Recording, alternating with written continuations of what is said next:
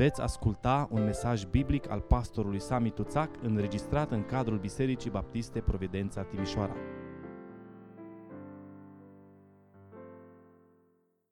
Vă rog să deschideți Sfânta Scriptură în cartea prorocului Iona, capitolul 3. Vom citi de la versetul 1 și până la versetul 10. Pagina 894 în Sfânta Scriptură. Iona, capitolul 3, începând cu versetul 1 și până la versetul 10. Cuvântul Domnului a vorbit a doua oară lui Iona astfel. Scoală-te, du-te la Ninive, cetatea cea mare, și vestește acolo strigarea pe care ți-o voi da. Și Iona s-a sculat și s-a dus la Ninive după cuvântul Domnului. Și Ninive era o cetate foarte mare, cât o călătorie de trei zile. Iona a început să pătrundă în oraș cale de o zi, strigând și zicând, încă 40 de zile și Ninive va fi nimicită. Oamenii din Ninive au crezut în Dumnezeu au vestit un post și s-au îmbrăcat cu saci, de la cei mai mari până la cei mai mici. Lucrul acesta a ajuns la urechea împăratului din Ninive. El s-a sculat de pe scaunul lui de domnie și a scos mantia de pe el, s-a acoperit cu un sac și a așezut în cenușă. Și a trimis să se dea de știre în Ninive, din porunca împăratului și mai marilor lui, următoarele. Oamenii și vitele, boii și oile, să nu guste nimic, să nu pască și nici să nu bea apă deloc, ci oamenii și vitele să se acopere cu saci și să strige cu putere către Dumnezeu și să se întoarcă de la calea lor ceareaș, de la faptele de asuprire de care le sunt pline mâinile. Cine știe dacă nu se va întoarce Dumnezeu și se va căi și dacă nu își va opri mânia lui aprinsă ca să nu pierim. Dumnezeu a văzut ce făceau ei și că se întorceau de la calea lor ce area. Atunci Dumnezeu s-a căit de rău pe care se hotărâse să l facă și nu l-a făcut. Amin. Vă rog să luați loc.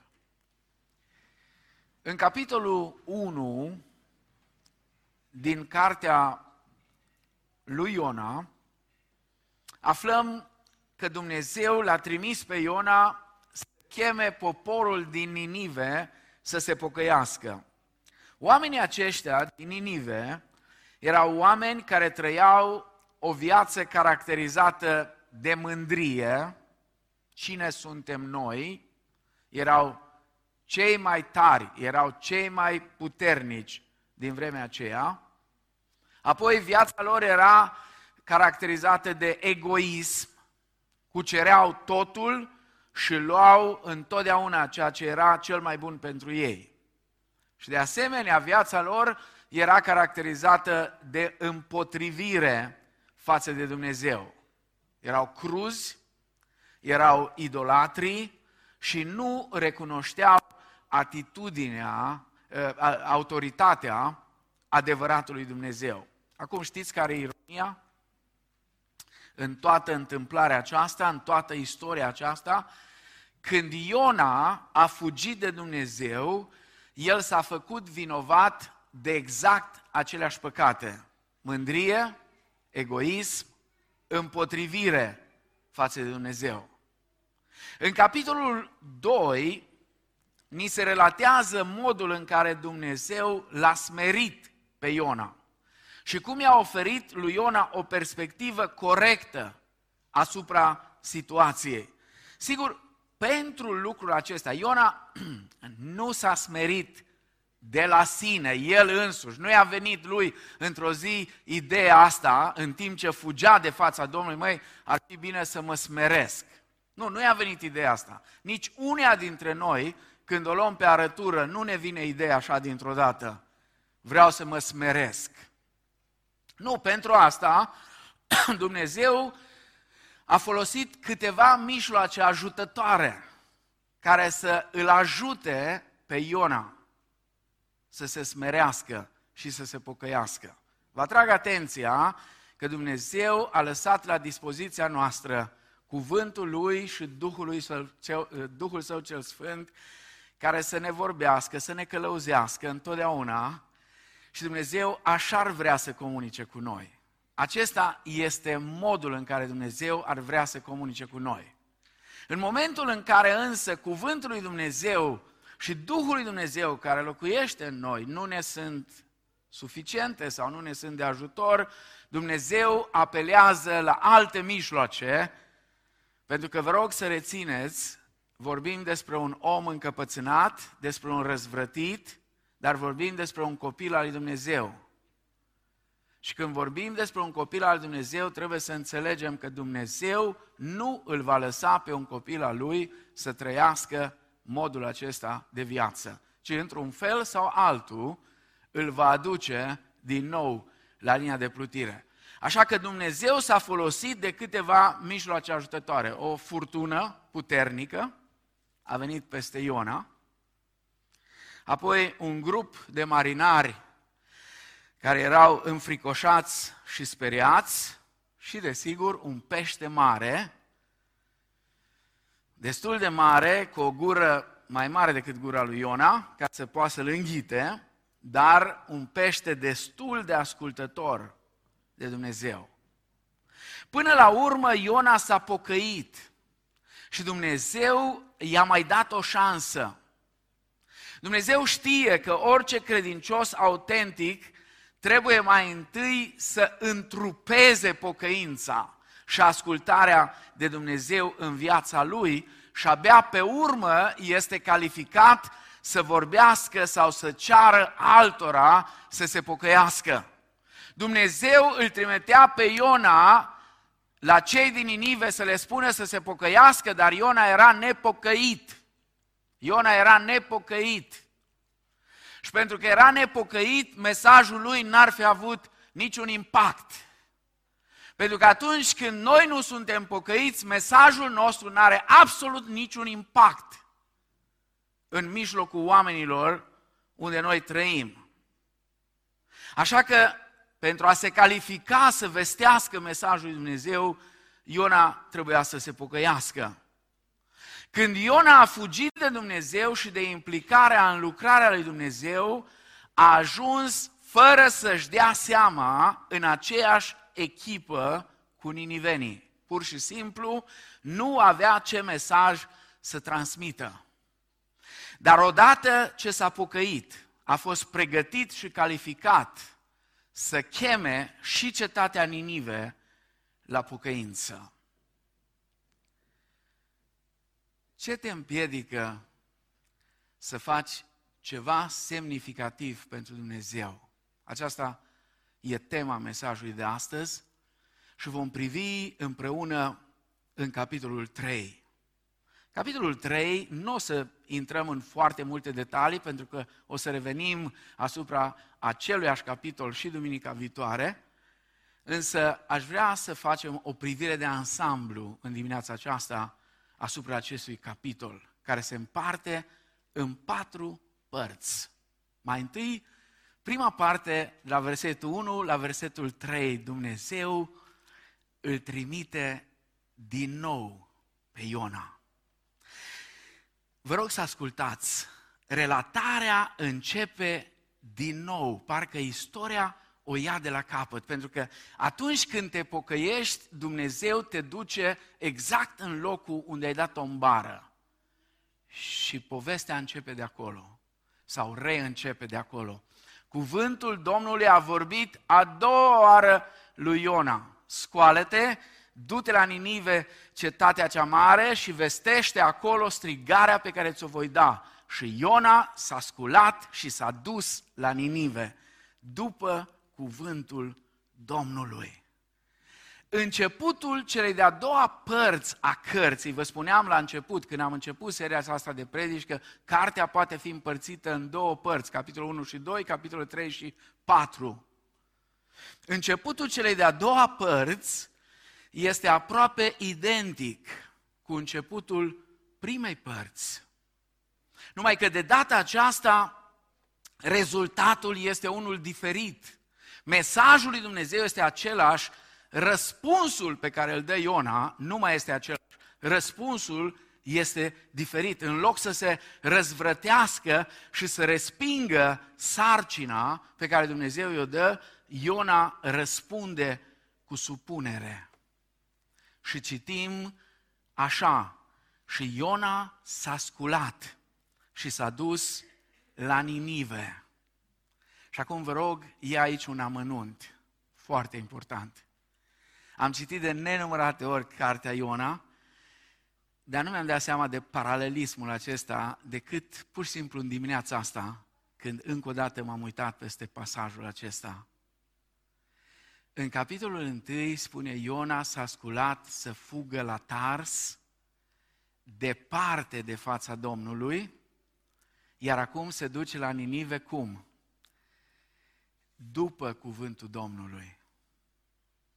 Așadar, noi nu putem să ne trăim viața noastră cu Domnul decât fugind de El sau mergând după El, adică după cuvântul Lui. Acum, uitați-vă aici, uitați-vă aici, pentru că până la urmă, esența mesajului cărții lui Iona este harul nespus de mare al lui Dumnezeu. Har pentru Iona, har pentru niniveni, har pentru Israel, har pentru noi, har pentru toți oamenii. Cât de minunat este harul lui Dumnezeu. Nu numai că a avut răbdare cu Iona și cu răzvrătirea lui, dar l-a reinvestit pe Iona în lucrarea lui ca profet. Acum, haideți să fim cinstiți cu noi înșine. Dacă Iona ar fi fost membru în oricare din bisericile noastre evanghelice de astăzi, ce s-ar fi întâmplat cu el după ce a făcut ce a făcut?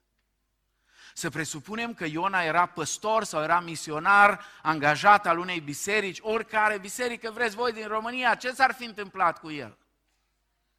Știți ce? Exact ce a vrut să facă Pavel, Pavel cu Marcu.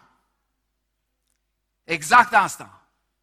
Pavel, care nu s-a putut apropia de niciun ucenic fără Barnaba, dacă nu era Barnaba acolo, dacă Barnaba nu stătea lângă el, dacă Barnaba nu-și risca reputația cu securistul ăsta de Pavel și să stea lângă el zi de zi, an de an, până l-a introdus la apostol, Pavel nu se putea integra, pentru că toți fugeau de el, nimeni nu voia să stea lângă el. Și pleacă în lucrarea misionară, și pe drum, unul din echipă, pe nume Marcu, se întoarce acasă, pur și simplu, nu mai poate, nu, nu rezistă. Și fuge acasă, înapoi, la mama. Era tânăr. Și când se plece din nou în misiune, Barnaba, Barnaba, fiul mângăierii, l-a luat și pe Marcu. De ce? Să-i mai dăm o șansă. Pavel spune, nu. Nu. Și între ei s-a riscat, s-a iscat o ceartă dură, atât de dură încât s-au despărțit la momentul acela. Nu știm ce au discutat, dar pot să-mi închipui că în discuțiile alea, oricât de fiu mângâierii era Barnaba, i-a spus lui Pavel, băi, omule, tu nu înțelegi că același lucru care l-am făcut cu el, cu tine, vreau să fac și cu el? Tu nu înțelegi? Nu înțelegi asta? Știți unde e frumusețea Harului Dumnezeu? Marcu este cel care a scris Evanghelia după Marcu, mai târziu, și la un moment dat, în Faptele Apostolilor, sau în una din epistole, Pavel spune, ia pe Marcu și adu cu tine, că el îmi este de folos pentru slujbă.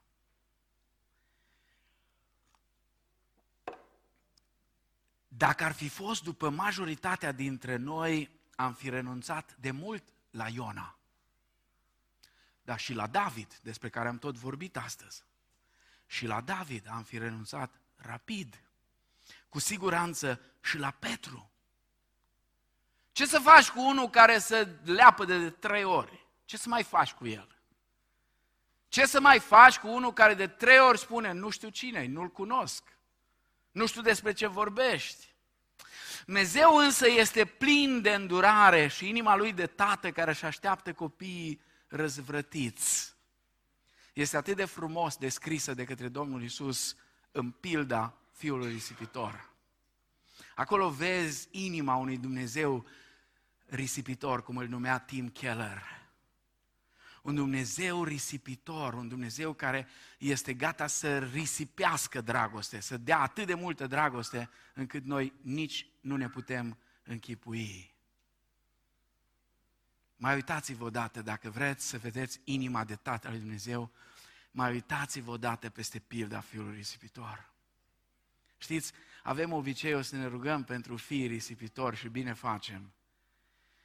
Dar propunerea mea este că atunci când ne rugăm pentru fiii risipitori, să ne rugăm și pentru fratele mai mare. De două motive. Unu, că și el are nevoie de har, și fratele mai mare are nevoie de har. Și al doilea motiv, să nu care cumva, este o vorbă de-a mamei mele, când mi trăgea atenția, nu era suficient să spună să nu cumva, ci îmi spunea să nu care cumva. Am știam că-i bai să nu care cumva când fiul risipitor vine acasă, în loc de să, a fi tata la ușă, să fie fratele mai mare, știi? Mai bine nu. Mai bine nu. Să ne rugăm că are nevoie de har și să nu cumva să fie la ușă. Al doilea lucru la care vrea să privim, al doilea calup de versete, de fapt e unul singur, în versetul 4, Iona transmite un mesaj de avertizare ninivenilor. Ciudată Evanghelie transmite Iona. Iona a început să pătrundă în oraș cale de o zi, strigând și zicând, încă 40 de zile și Ninive va fi nimicită. Acum, dacă îl știi pe Iona, dacă ai în vedere și capitolul 4, ai putea să-ți închipui cam cum rostea cuvintele astea, mai ales unde era accentul, cât de mult îi plăcea cuvântul, expresia asta, nimicită. Nimicită. Ninive era o cetate imensă. Era capitala Imperiului Asirian care fusese fondat de Nimrod. Geneza, capitolul 10, cu versetul 11. Iona predică un mesaj tăios un mesaj de judecată și dezastru iminent. Poate cineva se întreabă, dar ce mesaj e ăsta? E mesajul lui Dumnezeu. Dumnezeu îl trimite de două ori, odată în Iona 1 cu 2 și acum din nou în capitolul 3 cu versetul 2. Dar mai este ceva interesant cu privire la Iona și mesajul pe care el îl transmite. În Luca, capitolul 11, cu versetul 30, Domnul Isus spune și să știți, Domnul Isus vorbește despre Iona mai mult decât despre alți profeți sau mai mult decât despre alți bărbați de calibru din Vechiul Testament. Domnul Isus spune că Iona a fost un semn pentru niniveni. Iona a fost un semn pentru niniveni, nu neapărat mesajul transmis de Iona, ci însuși persoana lui Iona era un semn pentru niniveni. De ce face Domnul Iisus aceste afirmații sau ce anume vrea să spună prin asta? Nu știm exact, dar sunt unii comentatori care spun că posibil că statul ăla în sucul gastric, trei zile și trei nopți, l-a făcut pe Iona să arate destul de ciudat. Și Iona se prezintă înaintea nivenilor ca unul care a scăpat de la moarte în mod miraculos îndemnându-i să anticipeze pericolul care amenința. Nu știu exact ce le-a spus, dar e posibil să le fi spus, vreți să știți ce am pățit eu atunci când l-am supărat pe Dumnezeu? Voi îl supărați pe Dumnezeu acum. Vreți să vă spun ce s-a întâmplat cu mine când eu l-am supărat pe Dumnezeu? Când oamenii din Ninive aud de modul în care Dumnezeu s-a comportat cu Iona din cauza neascultării lui, sunt mai predispuși să primească mesajul lui Iona cu multă seriozitate. Știți ce învățăm de aici? Învățăm despre importanța mărturiei noastre, a modului în care Dumnezeu a lucrat cu noi și în viața noastră. Am ascultat pe vremuri la Betel mărturia unui frate, care acum cred că e pe la Biserica Ghețimani, care s-a întors la Domnul după ce a negociat cu Dumnezeu și l-a mințit pe Dumnezeu de câteva ori. Când era într-o situație de criză, negocia cu Dumnezeu și îi spunea, Doamne Dumnezeu, dacă mă scap de aici, dacă îmi dai vindecare acum, dacă mă scos din asta, mă pocăiesc. Și după aceea, uita de asta. Până într-o zi, spunea el, când m-am întâlnit cu un tren. Era undeva în gară, n-a fost atent și a venit un tren, n-a venit foarte tare, dar suficient să-i tragă una, l-a lovit cu ceva care ieșise în afară și i-a dat aici și a întors fața, așa era. Și așa a rămas cu ea pentru totdeauna, ca Iona, un semn. Și în momentul ăla s-a pocăit. Altcineva spunea într-o mărturie a lui, Dumnezeu mi-a vorbit de multe ori, dar n-am luat seama. Dar într-o zi Dumnezeu mi-a vorbit tare. Tare. Ce a însemnat acel tare? A însemnat că într-o duminică dimineața, în timp ce biserica era la închinare și el era cu prietenii la bere și la mici, pe malul râului, la plajă, unul din copiii lui s-a necat. Asta a însemnat pentru el că Dumnezeu i-a vorbit tare. Dumnezeu preferă, vă spun, și am mai spus Dumnezeu preferă să ne vorbească prin Scriptură, ne vorbească prin Duhul care locuiește în noi, dar atunci când pur și simplu nu ținem cont de lucrurile acestea, Dumnezeu apelează la alte mijloace prin care ne vorbește. Al treilea lucru care îl vedem aici este faptul că ninivenii răspund mesajului transmis și se pocăiesc. Când te uiți de la versetul 5 la versetul 9, pur și simplu nu-ți vine să crezi că ceea ce se întâmplă aici este real.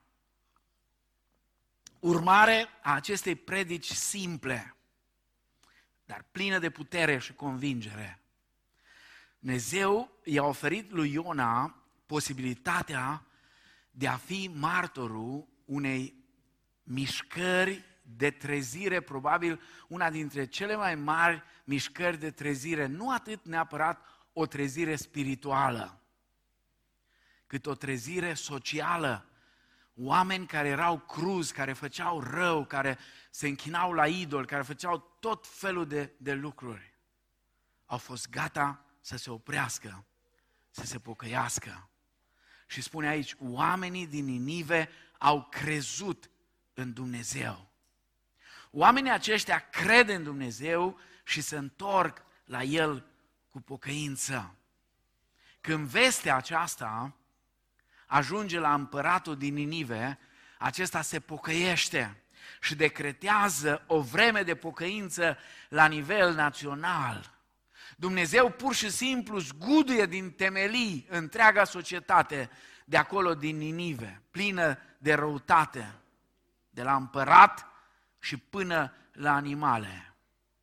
Atât de impresionantă a fost pocăința acestor oameni, încât din nou Domnul Isus le spune celor din vremea lui, bărbații din Ninive se vor scula în ziua judecății alături de generația aceasta sau de neamul acesta și îl vor osândi. Pentru că ei s-au pocăit la propovăduirea lui Iona și iată că aici este unul mai mare decât Iona. Luca 11 cu versetul 32. Acum vă întreb, dacă Domnul Isus ar face o referință la generația noastră și ar compara generația noastră cu generația lui Iona, ce ar spune? Ar fi generația noastră diferită mult de cei care trăiau în vremea Domnului Isus? Sau Domnul Isus ar fi nevoit să spună aceleași cuvinte? E bine să gândim serios la aspectul acesta. Și ultimul lucru care îl observăm în textul acesta, în ultimul pasaj, în versetul 10, pocăința ninivenilor declanșează harul lui Dumnezeu. Dumnezeu a văzut ce făceau ei și că se întorceau de la calea lor ce rea. Atunci Dumnezeu s-a căit de răul pe care se hotărâse să l facă și nu l-a făcut.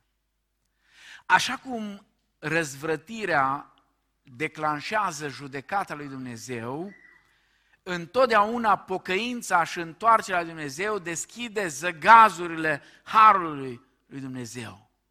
Dumnezeu a văzut că ei se întorc de la căile lor rele și renunță pur și simplu la judecata anunțată. Și ca rezultat al pocăinței lor, judecata asupra cetății Ninive a fost amânată pentru 200 de ani.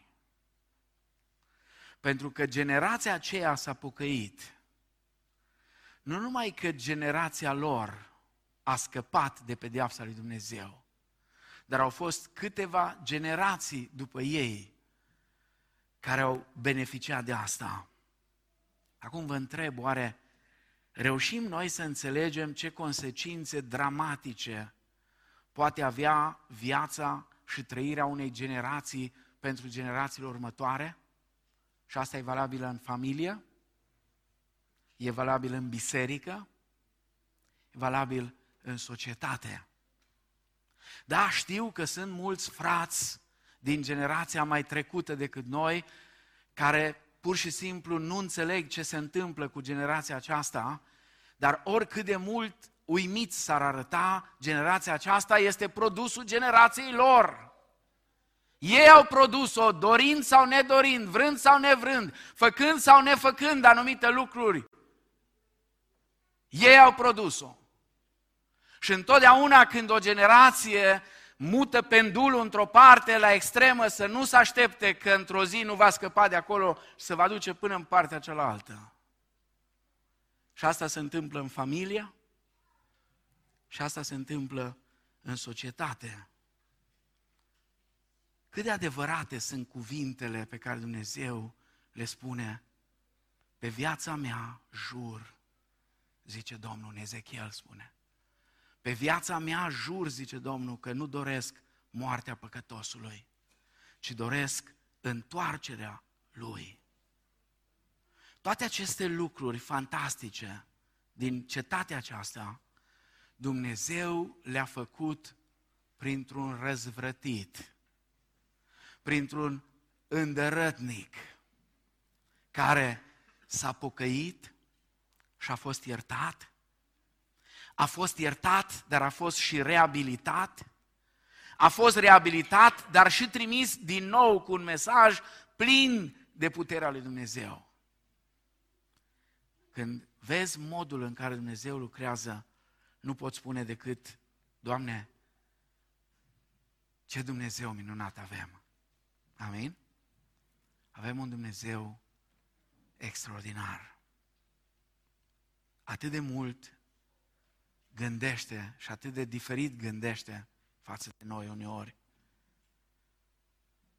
Că nu mă mir că spune în cuvântul lui cât de departe sunt cerurile față de pământ, așa sunt gândurile mele față de gândurile voastre. Acum, aș vrea să ne apropiem de câteva concluzii și apoi să încheiem. Privind la această minunată lucrare de, de, de pur și simplu de, de înviorare, de trezire națională și la succesul extraordinar al slujirii lui Iona, nu putem să nu ne întrebăm de ce i-a fost totuși atât de greu să se implice în lucrarea lui Dumnezeu. De ce atât de greu să facem ceva semnificativ pentru Dumnezeu? Ce anume ne împiedică să facem ceva cu impact în generația noastră de dragul Domnului? De ce n-a dorit să ia inițiativa și să riște, mergând la Ninive de prima dată? Știți ce este ironic?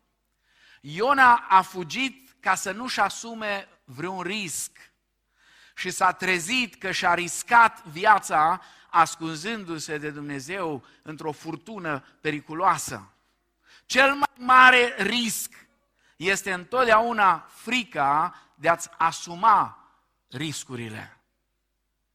A fost cineva în urmă cu câțiva ani care a scris o carte despre 99 de principii cu privire la risc. Primul principiu sună așa. Totul este riscant. Totul este riscant. Când pricepe asta, celelalte 98 n-are rost să le mai citește. Totul este riscant. Privind la istoria lui Iona, aș vrea să ne întrebăm fiecare dintre noi, sunt eu gata să mă implic în lucrarea lui Dumnezeu? Sunt un creștin cu inițiativă?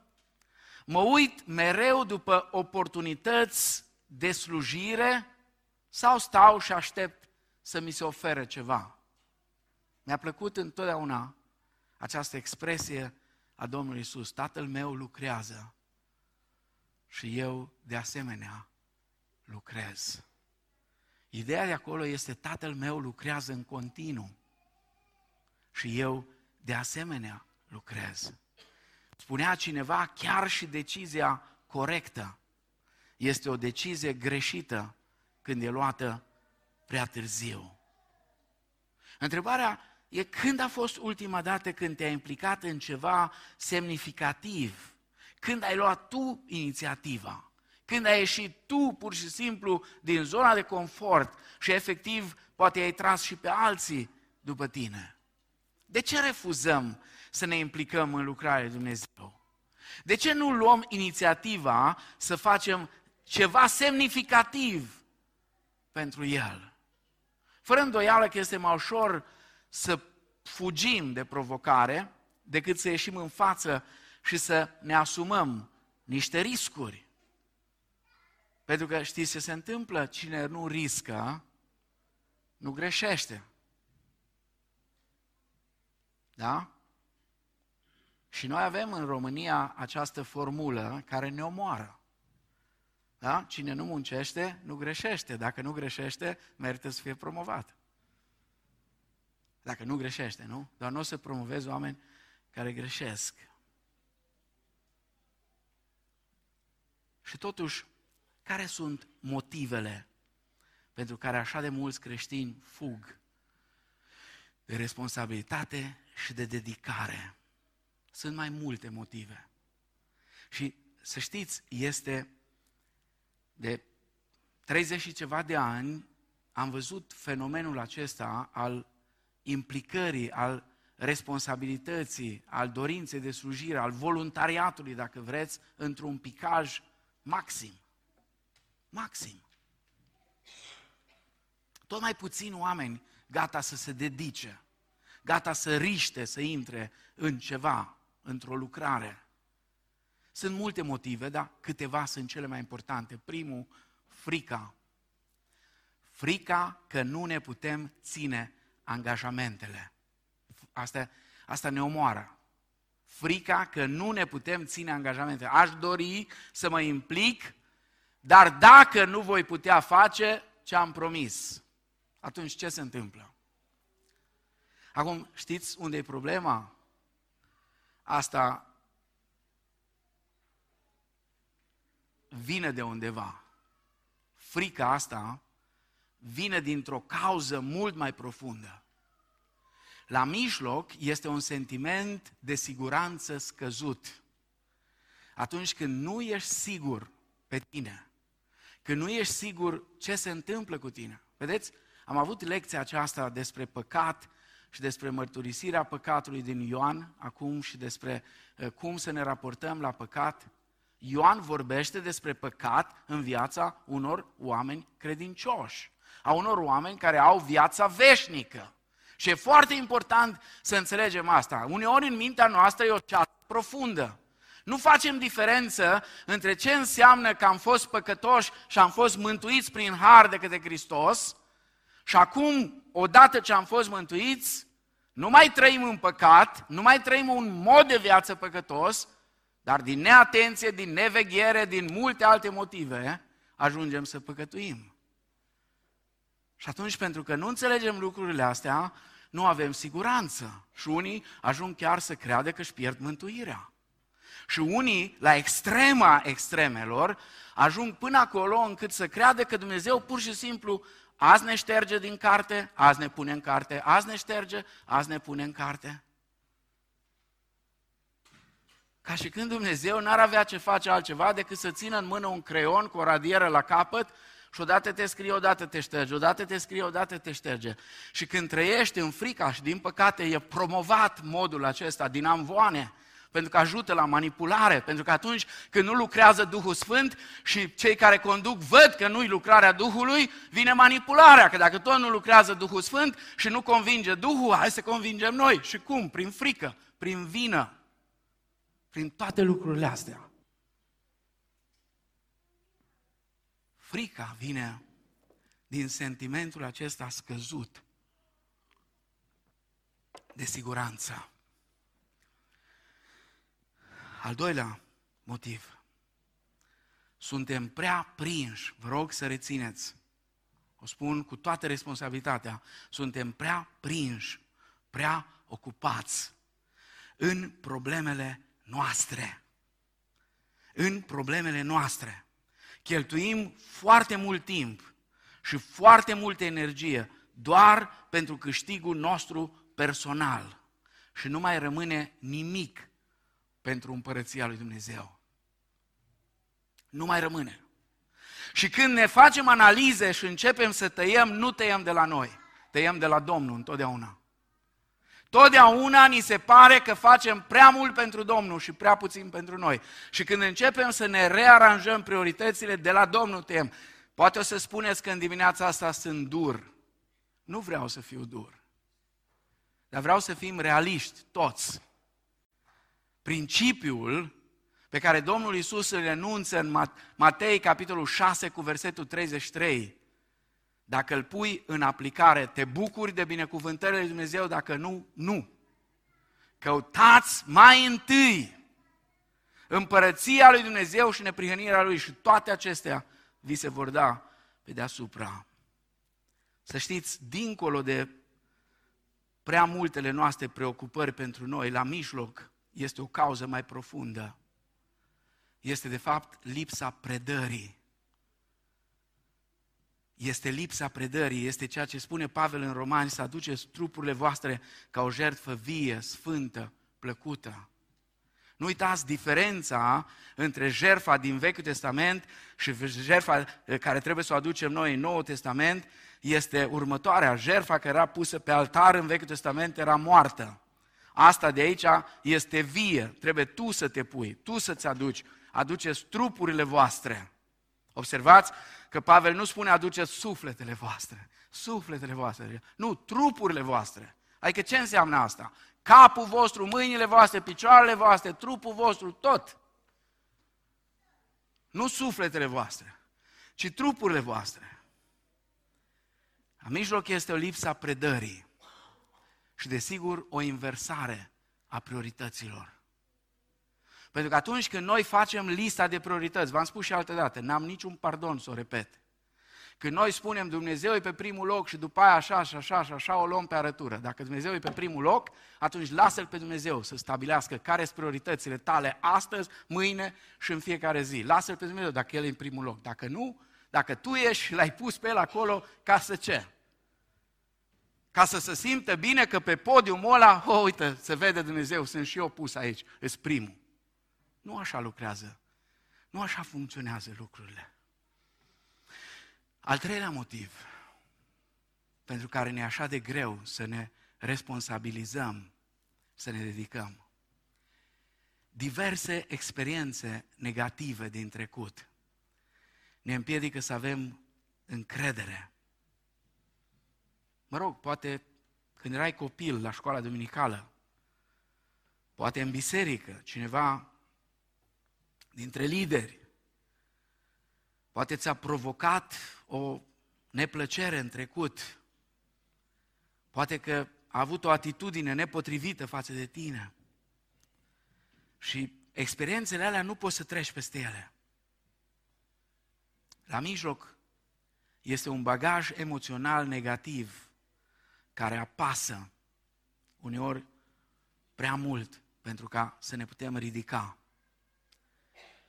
Și soluția nu e alta decât să aducem toate poverile noastre și toate bagajele noastre, inclusiv bagajele acestea emoționale care ne distrug, ne distrug pe noi, ne distrug sănătatea, ne distrug familiile, ne distrug relațiile. Să le aducem la picioarele Domnului Isus Hristos. Al patrulea motiv, nu dorim să ne asumăm practic nicio responsabilitate. Suntem leneși și nemotivați să ne asumăm vreo cauză nobilă. La mijloc nu e altceva decât apatia, apatia generală care este în întreaga societate și care a lovit și Biserica lui Hristos. Și mai e ceva, s-ar putea să fie cel mai grav dintre toate. Al cincilea motiv, nu ne cunoaștem cu adevărat identitatea. Nu știm cine suntem noi în Hristos. Nu știm ce daruri am primit. Nu știm ce privilegii avem. Nu știm cine suntem, care ne este identitatea. Oricare ar fi fost motivele lui Iona, el a fost nevoit să învețe ce înseamnă inițiativa și implicarea. Și știți cum a început? A început învățând să se supună lui Dumnezeu. Pentru că aici este marele secret. Până nu ajungi să spui, Doamne, sunt aici, sunt la dispoziția Ta. Doamne, cheamă-mă, Doamne, te voi asculta. Doamne, sunt gata să fac voia Ta. Nu poți să faci nimic. Eventual câteva prostii, după care, despre care o să-ți pară rău ceva mai târziu și o să regreți. Și odată ce rezolvăm problema aceasta a predării în fața chemării lui Dumnezeu pentru viața și slujirea noastră, suntem pregătiți să facem primul pas pentru a-L urma. Vom fi gata să ne asumăm riscuri. Deoarece în momentul când te-ai pus pe altar, nu mai ești în mâinile tale, ești în mâinile Lui. Te-ai pus în mâna Lui, El este responsabil. Iona este o mare provocare pentru noi, pentru noi creștinii îndărătnici de astăzi. El ne poate învăța ce înseamnă motivarea. Dar de asemenea, Iona este și o mare încurajare pentru aceia care ne temem, care greșim, pentru cei care avem nevoie de a doua șansă, sau poate chiar de a treia, sau de a patra, mă rog, ca să ne asumăm niște riscuri. Odată ce se supune chemării Dumnezeu și merge acolo unde Dumnezeu îl trimite și nu invers ca la început. Iona experimentează niște rezultate extraordinare. Și când ne uităm pur și simplu la istoria lui, învățăm că atunci când acceptăm chemarea lui Dumnezeu la slujire, se întâmplă lucruri extraordinare în viața noastră. Devenim capabili să ne asumăm responsabilitatea eșecurilor din trecut. Eu sunt de vină, spune Iona. Eu sunt. Capitolul 1 cu versetul 12. Vom avea ocazia să vedem impactul asumării acestor responsabilități. După ce Iona își recunoaște vina, oamenii aceia îl recunosc pe Dumnezeu. Dumnezeu ne va oferi șansa unei noi perspective. Nu-l lasă Dumnezeu pe Iona, i-a aruncat în mare, dar nu-l lasă. Apoi părtășia cu Dumnezeu în închinare și rugăciune devine mai profundă. Niciodată nu s-a rugat Iona ca acolo în pântecele peștelui. Niciodată. Niciodată. Știți ce e ciudat? Deși am avut mulți dintre noi experiențe asemănătoare cu experiența lui Iona, nu neapărat că ne-a înghițit un pește, dar am ajuns în furtuni. Am experimentat atunci rugăciunea și apropierea de Dumnezeu într-un mod cum n-am mai făcut-o. Dar după ce furtuna s-a liniștit, și fervoarea rugăciunii a început să se stingă. Apoi Dumnezeu ne oferă o libertate mai mare de a-L sluji. Uitați-vă ce se întâmplă. Uitați-vă ce se întâmplă acolo. Experimentăm bucuria lucrării împreună cu Dumnezeu. Iar viețile și destinele oamenilor vor fi schimbate ca urmare a mărturiei noastre și a slujirii noastre. Întreabă-L pe Dumnezeu chiar astăzi. În timp ce cântăm, voi încheia într-un minut, două și cântăm. Stai în rugăciune, cântă și roagă-te. Oricare din noi poate fi Napoleon să facă mai multe lucruri deodată. Cântă și roagă-te. Și întreabă-L pe Dumnezeu chiar astăzi ce vrei El să faci. Nu ce vrei tu. Nu ce vrei tu. Nu ce ți-ar plăcea ție. Nu, pur și simplu întreabă-L pe El ce vrei să faci. S-ar putea să te enerveze lucrul ăla, dar nu contează. Întreabă-L ce vrei să faci. Și apoi hotărăște-te astăzi să faci ceea ce Dumnezeu vrea să faci. Și apoi, prin puterea lui Dumnezeu, începe să faci chiar de astăzi ce ai hotărât. Amin.